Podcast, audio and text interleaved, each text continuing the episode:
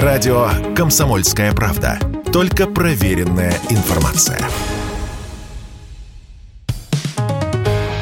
«Экономика» на Радио КП. Здравствуйте, дорогие радиослушатели! В эфире наш ежедневный обзор главных экономических новостей. И о чем еще говорить в понедельник, как не о пиве. Ни капли пенного напитка не попадет на прилавки без строгого надзора и контроля. Власти обяжут всех производителей пива и пивных напитков наносить на продукцию специальную маркировку, чтобы с каждой бочки и бутылки был уплачен налог. Задача маркировки еще и в том, чтобы следить за каждым шагом товара от производителя к потребителю. Сканируешь штрих-код и сразу все видно, что за товар, откуда прибыл, кто его выпустил и так далее. Считается, что это помогает защитить рынок от контрафакта. Ввести маркировку договорились Минпромторг и Ассоциация производителей пива, в которую входят три крупнейшие корпорации, занимающие две трети нашего рынка. Это Балтика, Хайнекен и AB InBev FS. Процесс маркировки начнется в следующем году и будет поэтапным. С 1 апреля 2023 года коды будут наносить на пиво в кегах, то есть разливное. С 1 октября следующего года на пиво в стеклянной и пластиковой таре. И с 15 января 2024 года на пиво в алюминиевых банках.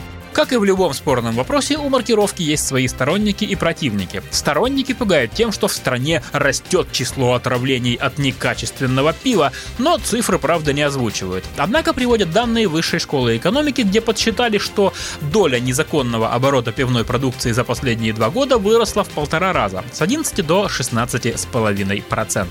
Другие эксперты считают, что маркировка – мера неоднозначная, особенно в кризис.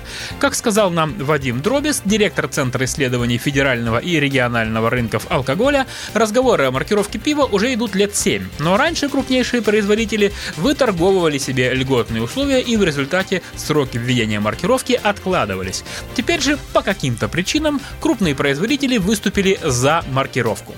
По мнению Вадима Дробиза, это позволит пивным гигантам снова доминировать на российском рынке. Дело в том, что за прошедшие 7 лет доля крупных пивных компаний на рынке упала с 90 до 65%. Опустевшее место занял малый и средний бизнес, то есть небольшие пивоварни. Если маркировка станет обязательной, многие из них рискуют закрыться, поскольку могут просто экономически не осилить нововведение. Ведь оборудование стоит немалых денег. Плюс сама маркировка каждой бутылки, банки или бочки обойдется в 60 копеек, в Союзе российских пивоваров подсчитали, что в результате введения маркировки себестоимость их продукции вырастет на 10%.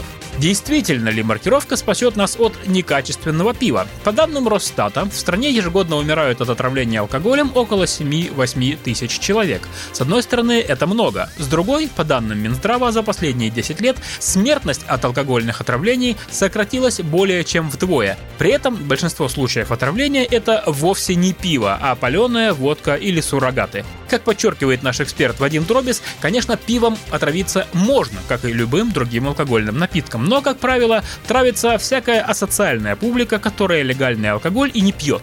Это те люди, которые, то есть, вернее, не те люди, которые купили хороший коньяк или крафтовое пиво. Маркировка в этом случае никак не улучшит ситуацию. Государство контролировало алкоголь все эти годы, и в легальной рознице нелегального пива нет вообще. Маркируй его хоть трижды, смысла в этом не будет, считает наш эксперт.